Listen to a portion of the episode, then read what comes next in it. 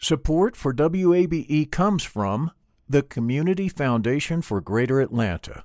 If you love Atlanta, you can invest in the big picture. Learn more at cfgreateratlanta.org. I'm Earlonne Woods. I'm Nigel Poor. We're the hosts and creators of Ear Hustle from PRX's Radiotopia. Ear Hustle is a show about life inside prison, but it's not your typical prison podcast. In this next season, we've got stories about the objects people keep inside their prison cells, about residents in a women's prison who say they want to stay there, and the most beautiful prison garden Earlonne, I will never forget it. Ear Hustle stories about life on the inside told by those who live it. Find Ear Hustle wherever you get your podcasts.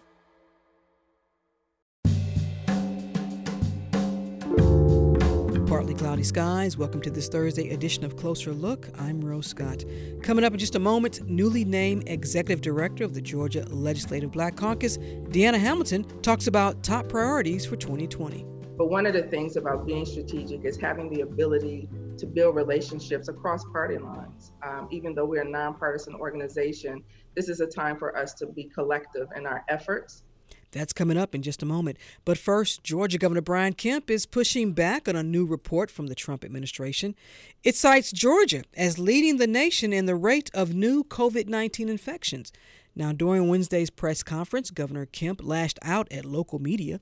Kemp stated Georgia may lead the country for new COVID 19 infections for every 100,000 people. However, look, I'm fine. If you want to put the per capita numbers out there, I, I look at them every day, and that's good. But when you put that out there, also put that our hospitalizations have dropped. Now, Governor Kemp also says COVID 19 cases have dropped by nearly 30% since late July. The White House report calls Georgia's gains, quote, small and fragile. At this time, the State Department of Public Health is reporting 243,982 cases in Georgia since March, and the reported number of deaths, 4,849. And the number of hospitalizations continues to increase. It's now 22,664, and of those, 4,143 are ICU admissions. This is all according to the Georgia Department of Public Health.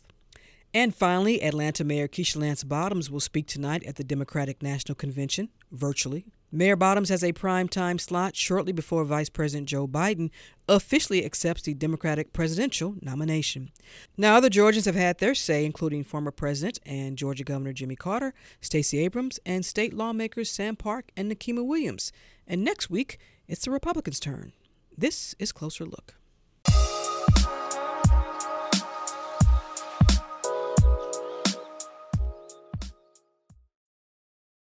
And you're tuned to 90.1 WABE.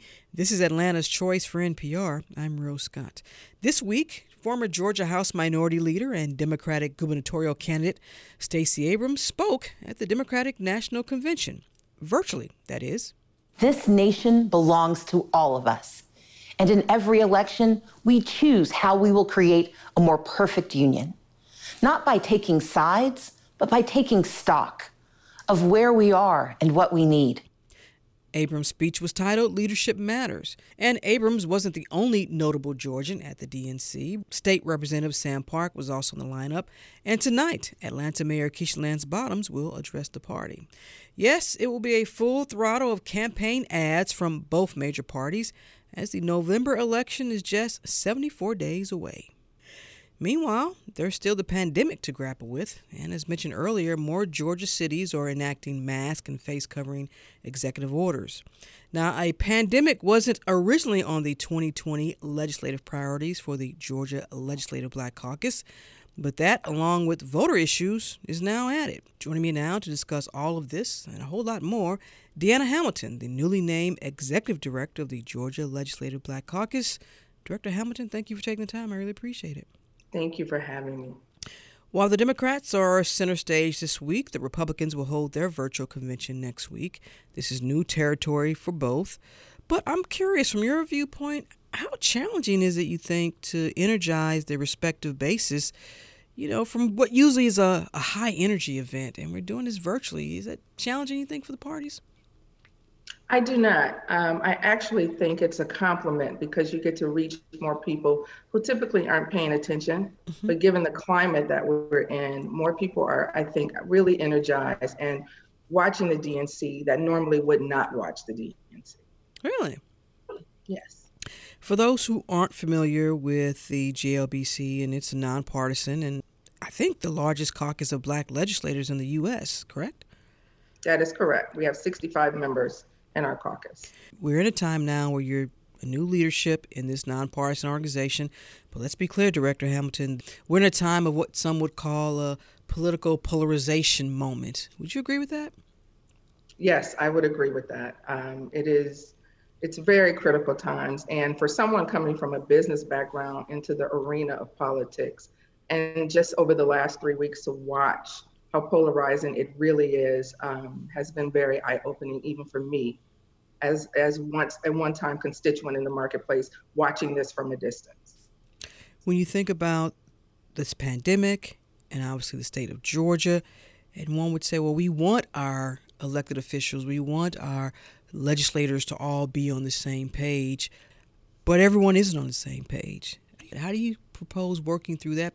Um, I, I would say one of the things I've told our caucus is we have to be strategic in our approach. We have a COVID task force that has been very diligent in putting an action plan together to try to move the agenda of the constituents in the marketplace, particularly our Black constituents in the marketplace, and looking out for their interests.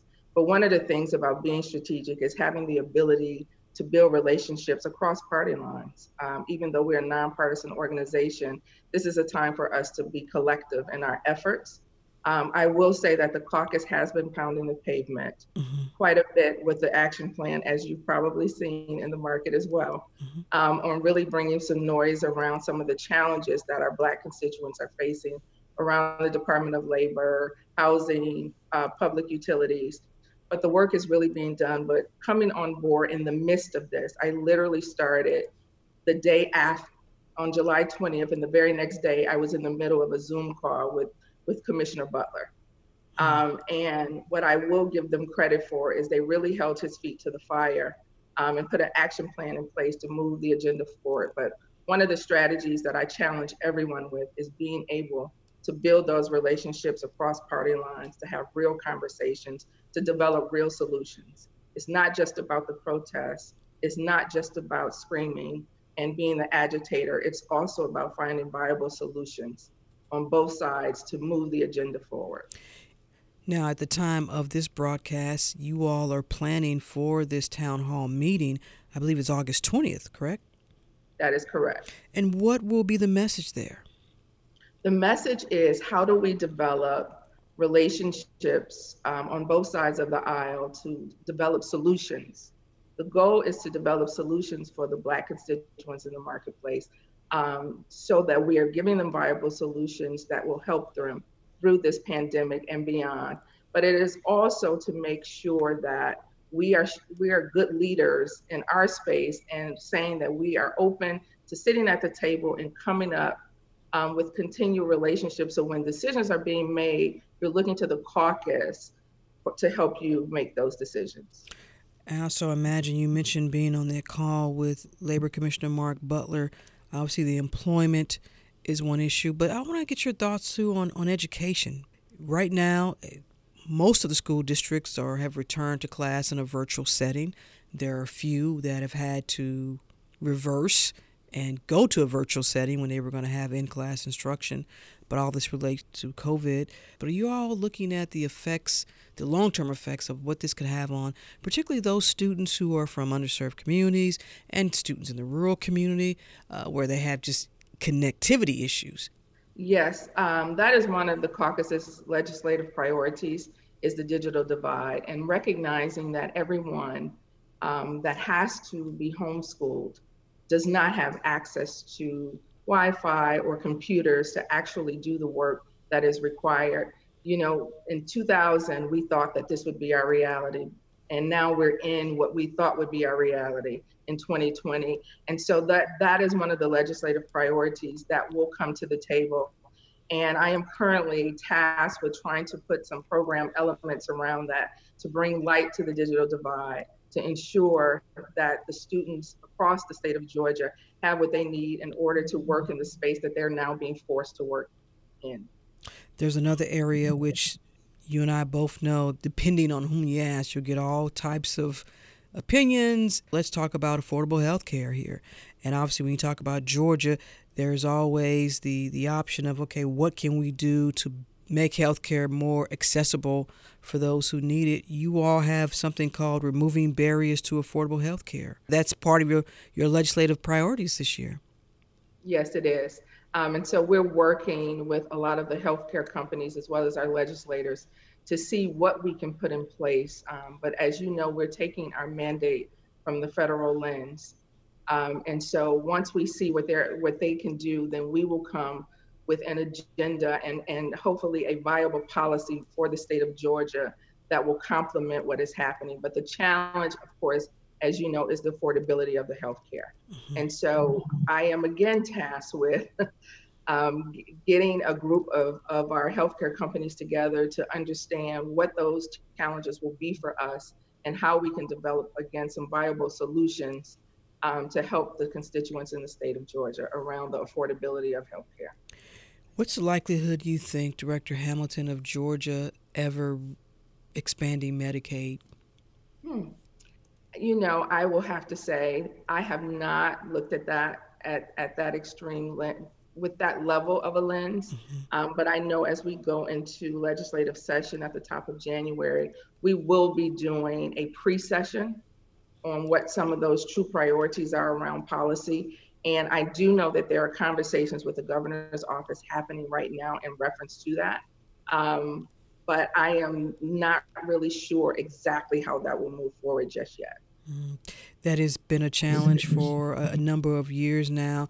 Uh, prior to Governor Kemp, obviously, with Governor Nathan Deal's administration and criminal justice reform was big on his was one of his priorities and Georgia has turned a corner Georgia has turned a long way as relates to uh, criminal justice reform but this is also a part of your legislative priority as well that you all want to continue to reform the criminal justice system. And I always ask people this question because I, I get different answers. Somebody asked you the same one, which is how do you define criminal justice reform?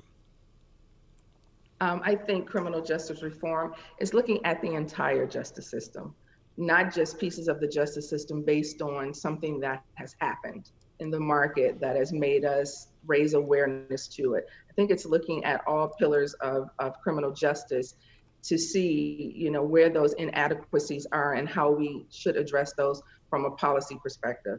I have to give kudos to the caucus who worked on the hate crime bill. Um, and our actually our chairwoman was one of the co-authors and sponsors of that bill and helped that bill pass the Senate along with two other members um, of the caucus. And so I just think looking at the entire um, criminal justice system in the state of Georgia, not just pieces that are affecting us because we see it on the news and bringing that up from a policy perspective on how you how you shift or navigate to make sure that it is inclusive and that it is fair let's talk about you for a moment and, and your leadership here because you have a business background uh, how do you see that helping you in, in leading this organization um, I asked them the same question when they I was approached. Really? yes. Um, but you know, I said, you know, how can I, as a business professional, enact change in the space? And one of the things the caucus said to me was adding infrastructure and a business model to the work that is done by the caucus so that we can operationalize it and monetize it. And when we can monetize it, then we have a, a greater ability to affect change by being able to develop policy, bring in subject matter experts around policies um, that help us take that to the floor and get it turned into law. And so it's been three weeks, um, and I have been thrown into the fire, as they say. And one thing I know for sure is I can look at an organization and operationalize it um, and raise money for it. But the work itself around policy is the most important work, mm-hmm. and those legislative priorities for the state of Georgia. Um, and so my responsibility is to really, really put an infrastructure around the caucus, raise the brand awareness of the caucus and give it equity in the marketplace so that when they are speaking um, and those legislative priorities are on the table, they are invited to tables where decisions are being made um, and they can enact true and develop true policy that becomes law for the state of Georgia and the black constituents that we represent. Do you think there's a misconception about the the caucus that people have because one it's the Georgia Legislative Black Caucus that maybe you all are always leaning in one direction? I think that may be a perception that people have, but because we are nonpartisan, that is not our reality. There are some of our members that are not leaning towards one party. Mm-hmm. We are our members are split between both parties. Our responsibility is to build relationships on both sides of the aisle. Do you think people know that though? They don't, and that is one of my responsibilities from a brand equity perspective is to begin to one lift the caucus really get the legislative priorities in the marketplace and place a narrative around the caucus and the work that the caucus is charged to do. Um, and also highlight the caucus members because most people don't know who the caucus members are what they do the policies that they stand for and write um, across the legislator. They uh, legislation. People don't know um, and that is part of my responsibility from a marketing lens. I'll ask you the same question I've asked everybody else from politics to the pandemic to the protests. 2020 has been quite a year. How do you sum all this up? What's been your takeaway so far? It is my hope that everyone has done some self some self checks, as I call it, and their shadow work. Um, they've been able to sit back and recognize the world in which we live, the world in which they exist and live and what they can do better coming into 2021, the changes they can make.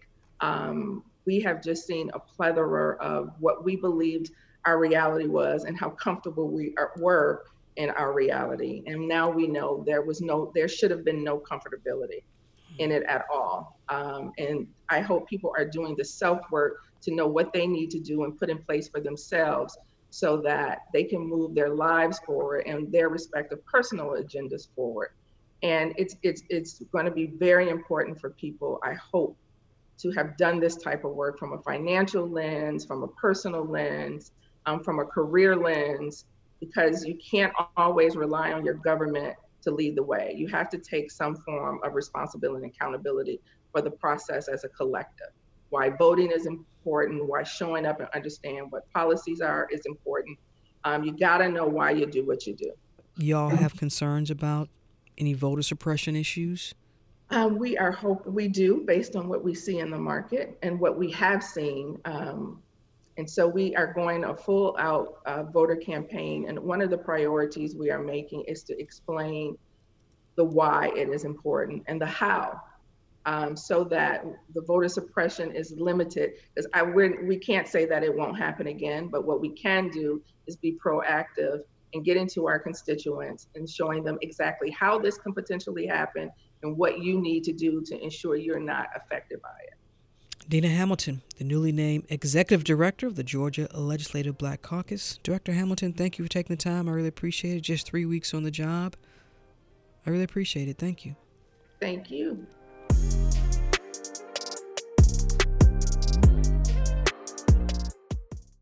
Support for WABE comes from the Community Foundation for Greater Atlanta. You can go beyond giving to impact. Learn more at cfgreateratlanta.org.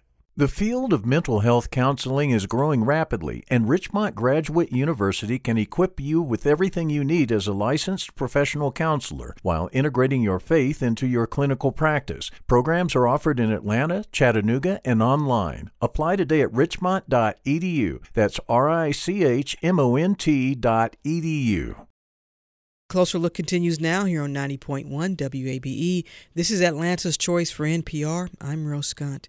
It's called the African American Panoramic Experience Museum, also known as the Apex Museum. And if you don't know, it's considered the oldest black history museum in Atlanta. It's located in the Sweet Auburn Historic Neighborhood in downtown Atlanta. Now, the museum's motto summarizes its legacy and mission. It's pretty simple, where every month is Black History Month. Well, like many other museums and other historical and cultural entities here in Atlanta and throughout the nation, the Apex is temporarily closed due to the COVID 19 pandemic. Joining me now to talk more about this is Apex Museum's founder and CEO, Dan Moore. Mr. Moore, thanks for taking the time. I really appreciate it. It is good to be here. Let's go back some decades for our listeners who may not be familiar with the Apex. Briefly give the backstory here because the inspiration behind why you wanted to create this museum is, is quite fascinating. It started quite a while ago. I'm not a museum person, I'm actually a filmmaker. I came to Atlanta in 1974 to start my second film company here in Atlanta. And then in 1978, I had the pleasure of going to a meeting where they were honoring Dr. Benjamin Mays. And as I sat there and listened to all the accolades given to him for all he had done, the first question I asked myself was what's going to happen to him and his history and his legacy when he's gone? And will it be forgotten? And then I thought to myself, of all the cities in the nation, why doesn't Atlanta have a Black History Museum? Mm-hmm. With all that goes on here in Atlanta with Dr. King, with SCLC, with SNCC, with CORE, all those organizations, it just baffled my mind that there was no Black History Museum here in Atlanta. So four months later, I started. It was originally called Collections of Life and Heritage. Mm-hmm. And then when I had Valerie Jackson come on our board and told her what this was all about, she said, "No, that's not a museum. That's something very, very different and very special. So you've got to change the name." So the name was changed to Apex, which is an acronym for African American Panoramic Experience. Hmm. You know, you mentioned um, Benjamin Mays, and when you think, Mr. Moore, we've just lost three giants from the civil rights era this year, and Reverend Lowery and C.T. Vivian, and obviously Congressman John Lewis. Now more than ever, to not only collect and curate that experience in our history, but also just for folks, for generations that don't know anything about our history. Now more than ever, a, a, an organization, an entity like yours is needed. So, with Apex being closed now, what concerns do you have about being able to weather this storm and come back online soon? Well, our plan is to reopen on, on this coming Saturday, but I'm very, very cautious about how we open mm-hmm. because while people are counting numbers and looking at graphs, I'm seeing individuals. And they seem to have lost focus and are looking at just how many people, uh, what are the numbers. But every time someone passes, that's someone's loved one. Mm-hmm. That's somebody's mother, father, sister, wife, cousin, uncle, aunt, daughter, son, friend, whatever. So I want to make sure that we are prepared for that opening, that we are looking at all of the social um, requirements. Every visitor must have a mask. We'll have masks here for them if they don't. We're also looking at social distancing because it's very important to me that everybody who walks in that door walks out safely, mm-hmm. and that's more important to me than anything else. So while we have been closed temporarily, we will we plan to open this coming Saturday. We will change our hours. We will ask people to register and buy tickets in advance. Mm-hmm. Make sure we control the size of the audience as well. But we're coming back and we're coming back stronger than ever. Mr. Moore, do you have a, a sizable team there that can help you through all of this and make sure that you all are adhering to the social distance guidelines? we have already done all of that research in terms of what needs to be done. We've already set up the gallery and the trolley car theater and marked off the spaces that are six feet apart. We're also having someone come in in two days to do a complete sterilization of the entire facility. We will require masks of everyone who comes in. We rearranged some things to make it much easier for them to navigate and for our docents and tour guides to be able to interact with them better. So we are already prepared for that opening. May I also add that one of the things that I guess separates us from most Black History museums, we had someone years ago who came to us. His name was Professor Asa Hilliard. Mm-hmm. He is a person, if you if you know about him, Mm-hmm. very steeped in African history. And one of the things he drilled into us over and over and over again is never let them begin our history with slavery. So we have a special exhibition dedicated to Asa Hilliard. It's called Africa, the Untold Story. Mm-hmm. When we begin to tell the story of who we really are and the impact Africa has had internationally and the positive things that have come out of Africa, it makes a difference in what people see and feel when they come through the doors of the Apex and experience what we are presenting. I have an exhibit on Black inventors, which blows most people's minds. When you see all the things that Blacks have invented and how they impact our lives today. And many of these things were invented back in the 1800s. Mm-hmm. Then, of course, for the young people, when they see Michael Jackson on that wall as an inventor, it really takes them out. But Michael Jackson has a patent on what he called the anti gravity shoe, which he created, had patented, and that's how he did the lean, which many folks tried to do and kept falling. we thought it was some kind of special effect or some wiring or whatever. It was actually a shoe that he had designed and patented, which goes to show you how many things we have had the creativity to do, and in many instances years ago, were not even given credit for. We also have two films that we show in our trolley car theater. The first is called The Journey. It's narrated by Ossie Davis. Mm-hmm. The second one is called Sweet Auburn Street of Pride, which is narrated by Cicely Tyson and Julian Bond. So when you come out of the apex, you ha- you would have been touched by ancient African civilizations. You've been touched by the great accomplishments that have happened not only uh, in Georgia or on Auburn Avenue, but nationally and internationally. And then you'll have a glimpse of Auburn Avenue today. And I keep asking the question rhetorically.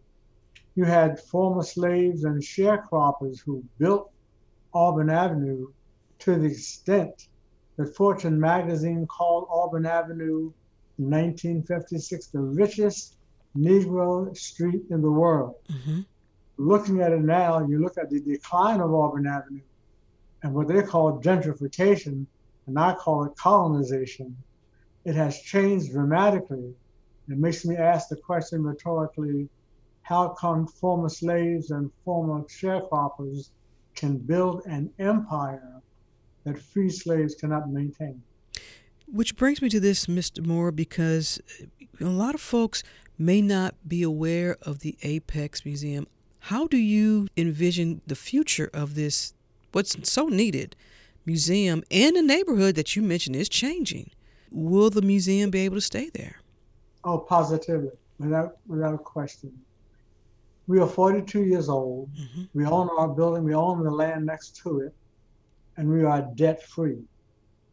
The plan has always been not to have a static museum with simple artifacts that people can see. This is a desk where someone sat at when they signed a paper, or this is a, the clothing someone wore at a certain time. We're going to build on the adjacent parking lot, a 40,000 square foot facility with a complete walk through history Mm-hmm. like Epcot Center.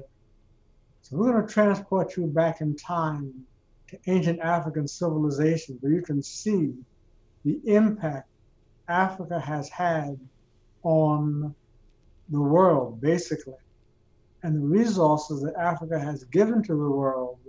And that includes written language, that Mhm. includes mathematics, that includes astrology and astronomy and architecture, that includes uh, medicine, that includes all the things that we enjoy today were birthed in Africa. Mm-hmm.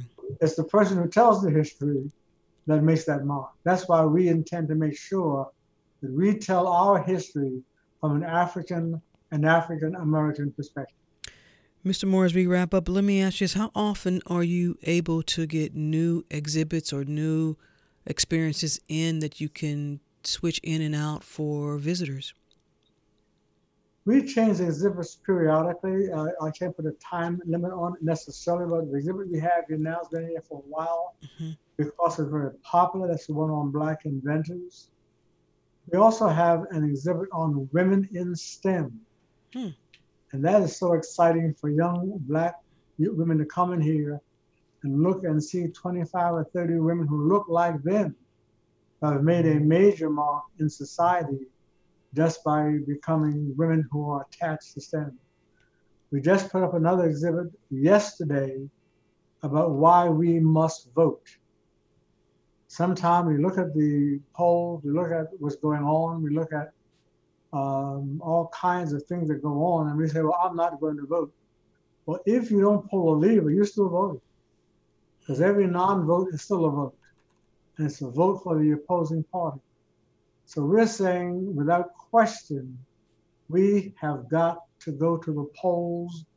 We have got to vote. And you think about people like John Lewis and C.T. Vivian and others. They paid a tremendous price to make sure that we were able to vote. I think about C.T. Vivian when he stood on the steps of the courthouse and the sheriff actually kicked him hit him with a stick and knocked him down. Mm-hmm. C.T. Vivian got up and asked the question, what kind of people are you? We've just come to register to vote. That's mm-hmm. all we want to do. Mm-hmm. And here you are stopping us and beating us. What kind of people are you? When John Lewis walked across, went across the Edmund Pettus Bridge to start a voting campaign, the state troopers came in and drove them out fractured his skull. But he became, in their opinion, the conscience of the Congress. What happens when a man from Arkansas, with um, as, as almost like a teenager, gets into a movement and is so engrossed, he ends up becoming the conscience of the Congress. So that kind of spirit we must protect, number one. Then I ask myself rhetorically, but who will pass, who will we pass the baton? As I look at many of our young folks today, some of them mean well, but I don't see necessarily on the horizon uh, many young people who are ready to take that baton and run with it. Mr. Moore, when we started this conversation, I asked you to reflect back to 19 to the 1970s when you had the idea to to operate this museum. When you look back and you reflect on your journey with the Apex Museum, what goes through your mind? Well, really what goes through my mind is first of all, when I started the Apex, I felt I was going to be able to raise this new museum within two years. And that was 42 years ago. so it's been a journey. But I, I must say that um, it's been prayer that has brought us through. We have had a lot of opposition. I will not never call anyone's name. We've had a lot of opposition about the Apex. And the very first question I was asked when I talked about starting the Apex, I was asked on a number of occasions, well, who sanctioned it? Well, who gave you the authority to do this? Who gave you the permission to do this? Well, I'm from the North. And they said, well, who is this Yankee coming down here in the South and telling us how to preserve our history?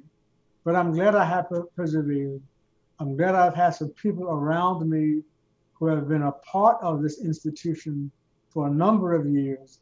I'm glad of the support of a lot of young people who were college students at the time, who gave us their support, who became researchers, who became writers, and many of whom we've helped about 30 people actually become published authors since we've started.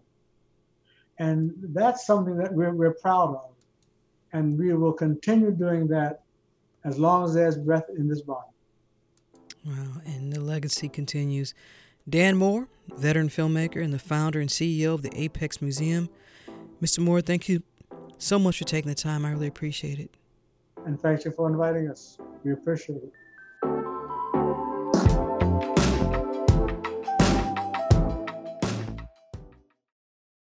Closer Look continues now. You're on 90.1 WABE. This is Atlanta's Choice for NPR. I'm Rose Scott. It's been said, and not just by me, it's not business as usual across all business sectors. We know why. Well, because of the pandemic. From Fortune 500 companies to small mom and pops, all these are feeling the effects of the pandemic. But what we're hearing is that black owned businesses are among the hardest hit and that's according to new research from the University of California at Santa Cruz. 41% of black owned businesses are not expected to survive the coronavirus pandemic compared to 17% white owned businesses.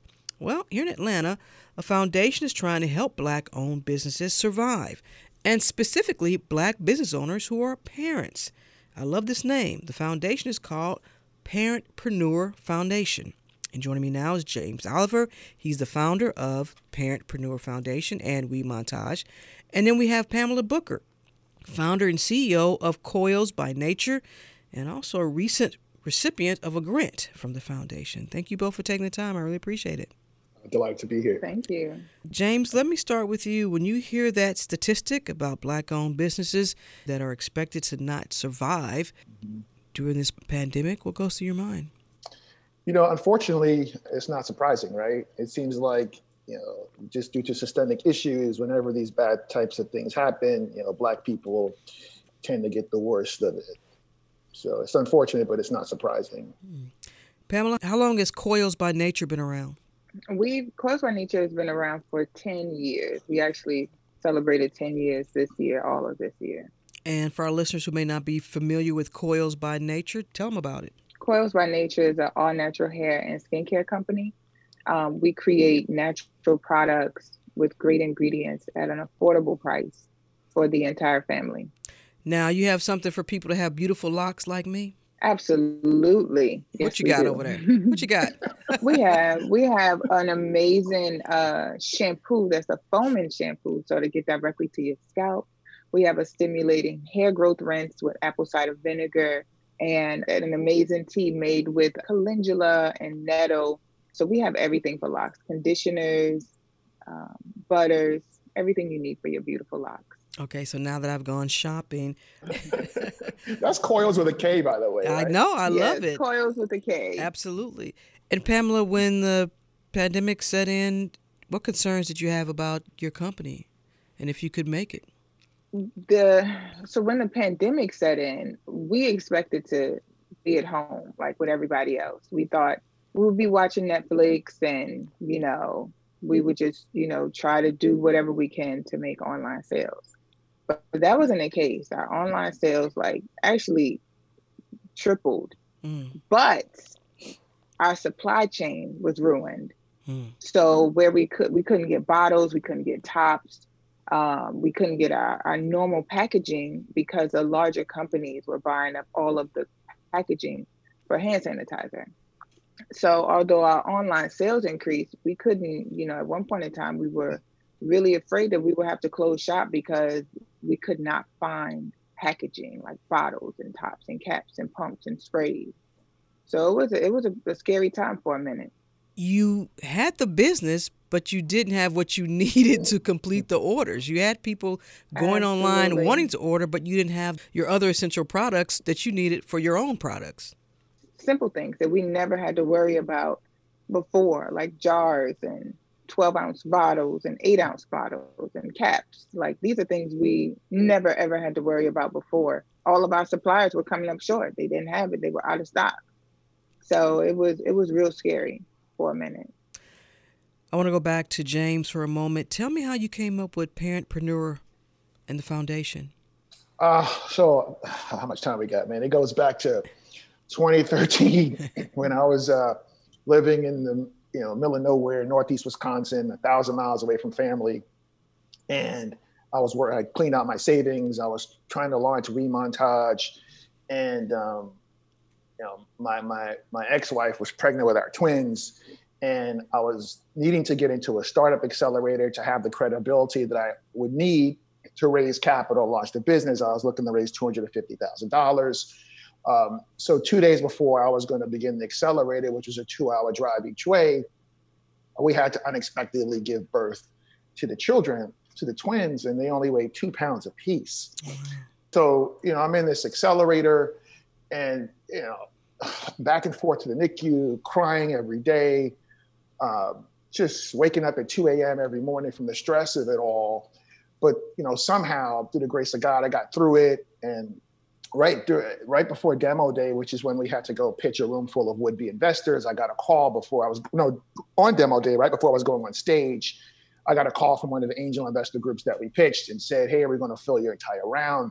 And I'm just like, wait, what do you mean? He said, we're going to give you $250,000. And after everything that I'd been through on that journey at that point, I just, you know, dropped to my knees. I thank God. So, so from that point, really, um, I mean, I acutely understand the, the pain of being a parent and an entrepreneur. You know, I wrote a book to inspire parentpreneurs to be the best parent entrepreneur possible.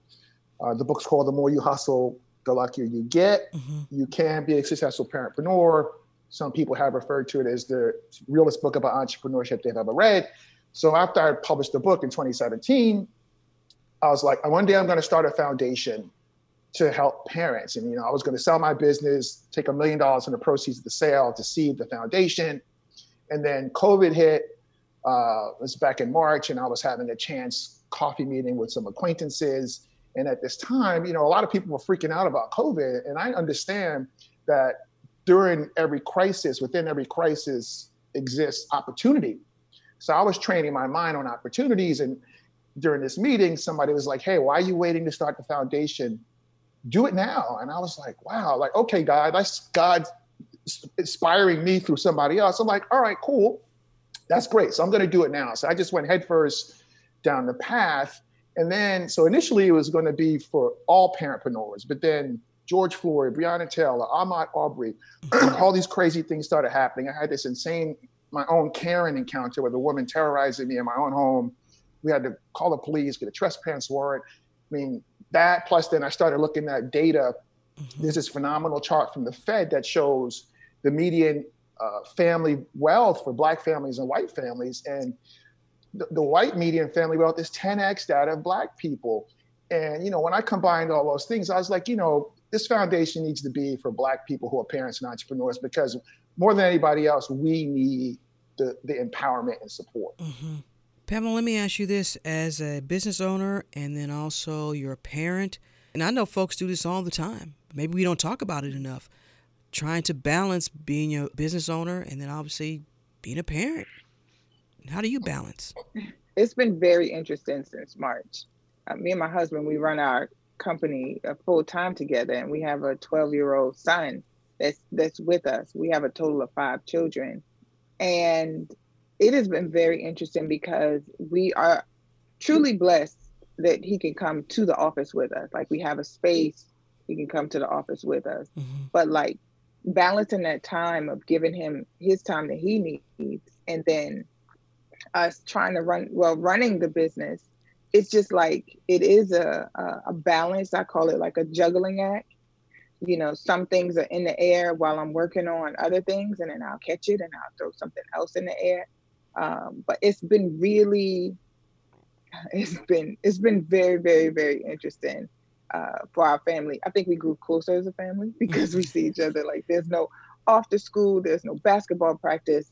It really really really slowed us down and like made us like, okay, hey, how you doing? Type type thing. So James, how much money are we talking about here? How much funding are you all committed to helping these business owners who are also parents? Right. So it, the answer is it depends, right? Because we just launched the foundation. We have a fifty thousand dollars seed grant, and so right out the gates, we wanted to be to have impact, which is why we gave away the ten thousand dollars. You know, so we are currently fundraising um, I was just talking with Brad the other day and coming up with a strategy to get to half a million dollars in funding so we could begin to look more effectively to the future. You know, I want to do another cohort in the next couple of months that's 25 people and we do $2,500. That's, you know, north of $60,000 we want to give away. So the only way we can do that is through, you know, partnerships, uh, fundraising. We are able to accept tax deductible donations. So that's that's big for us. Uh, we just gave away, oh, Focus Brands, I got to mention this. Focus Brands is an Atlanta based food a restaurant company. They just partnered with us. They gave us a thousand dollars of gift cards. So 20 $50 cards that I mailed the other day. So if you got a small family, A, now you don't have to cook. So we're talking about Pam's problem with trying to juggle it all. I just took cooking off your off your plate and I just put I just put fifty dollars back in your pocket. And and so we also have Amazon, AWS is giving us five thousand dollars in cloud credit services. So that's twenty five hundred dollars a year. That's twenty five hundred dollars back in your business bank account. So it's not just the grants, it's also these resources. We're going to be looking for ways to pay for therapy for the members of our community. You know, I'm playing phone tag with the Emory Psychotherapy Center right now. I'm hoping to bring them on board. I'm prepared to cut a check for that like right away mm-hmm. to get because you know right now with everything going on, you know, mental health is so important. And I know I will be sitting in front of somebody's screen because I need to talk to somebody about some things too. So you're looking at a holistic approach in yes. helping these parentpreneurs. That's it. Holistically, not just the business. That's right. So Pam, for someone listening that says, talk a little bit about what is needed beyond the money for someone like you. And you heard James talk about resources as, as it relates to mental health. Um, mm-hmm. How important is that for you? It is. It's very, very important. And I, I love the holistic approach, uh, approach to what James is doing because it's not just, you know, giving Black businesses money. Okay. It, it's, it's about the whole picture of it, like our mental wellness, um, making sure we can actually feed our family and taking things off of our plate. That plays a lot into everything that's going on and the stresses of running a business, having your children at home, and being in a pandemic. Mm-hmm. Uh, so it, that is that's very very very beneficial, especially for entrepreneurs who can't afford, um, you know, seventy five dollars, one hundred and fifty dollars an hour to talk to a therapist. Mm. And childcare as well. For those yes. childcare centers that are open, not many are open. As we prepare to wrap up, and James, I'll start with you. What has been your takeaway during this pandemic as it relates to black entrepreneurs and then also parenting? Because you're at the intersection of all of that, and then also you're trying to help. Excuse me, great question. I think the key thing is you know, mental health and well-being is important, but I also know it's like I talked about before, looking for the opportunities in the crisis. If you change the way you look at things, the things you look at change. So we have to change our perspective. We can't get sucked in by all the negativity and all the doom and gloom, and we just have to change the way we look at things. And um, and I mentioned to you, I'm co-creating this whole experience with God. I mean, in four months during the middle of a pandemic, I had an idea got funding and gave away $10,000. And I'm doing that because I'm in alignment. So, you know, if that matters to you, you know, being in alignment with God, I think that's huge right now for me, especially. Pamela, I want to ask about coils by nature. Were you able to, to find a supplier for your products? Yes, we were able to um, rebuild our supply chain. And um, one thing I want to say about what James is doing. When the whole Black Lives Matter and everybody supporting Black businesses and all of these huge companies and foundations, you know, giving grants and all of this stuff to Black entrepreneurs, it, I, you know, I filled out many of applications and recorded videos and all of this stuff, and you know, not not saying we're we're a credible business, mm-hmm. um, and crickets, nothing Nothing. Were you able to take advantage of any resources through the CARES Act? Yes. So we did get a PPP and um, the EIDL grant. Mm-hmm. And that definitely helped because once we found our suppliers, you have to now purchase in larger bulk. So instead of purchasing, you know, 5,000, you have to purchase 25,000 pieces in order to, you know, get it at a good price and get it over here. So what to actually apply for something and get the money, that was monumental. And I, when I told James, I was like, wow, you know, I appreciate being selected for this because I applied for something They said it was for black businesses and um, and and I actually got it, you know. So a lot of a lot of businesses are saying, you know, we have this for black businesses and all of this stuff and grants and everything but I applied to like at least 80% of them. And to actually receive the grant, that meant so much to mm. us, you know. um, to actually apply for something and get it. Uh, so I, I just want to thank James for even, you know, having this holistic idea of helping parentpreneurs because every little bit helps mm-hmm. tremendously. And uh, we're so appreciative of the grant. And James, I, I want to also just give you an opportunity to talk about your own business because you're a business owner, as we mentioned. Tell me about We Montage. What you doing over there? Yeah, so wemontage.com is the world's only website that lets you turn your permanent photo memories into removable wallpaper.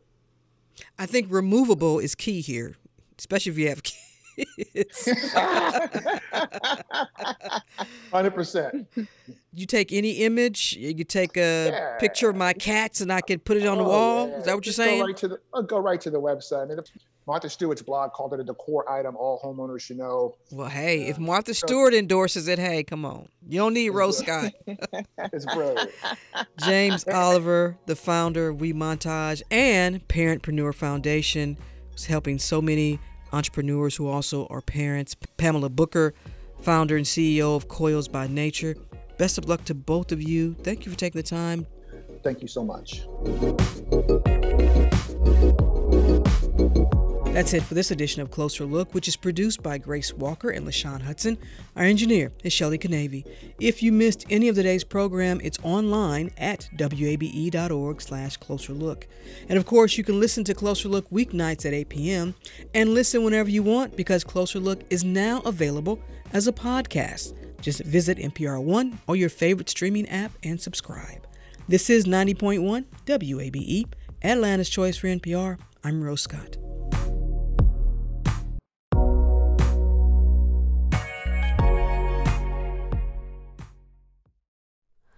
Hi, it's Terry Gross, the host of Fresh Air. We bring you in depth, long form interviews with actors, directors, musicians, authors, journalists, and more. Listen to our Peabody Award winning Fresh Air podcast from WHYY and NPR. Local, state, national politics. WABE and NPR have the coverage you need. I'm Jim Burress, host of WABE's All Things Considered. Whether it's on the air at 90.1, streaming online, or connecting through our mobile app, WABE keeps you on top of election 2024 in what's sure to be a pivotal year in politics. And for candidates and ballot information, visit our election hub at wabe.org/election 2024.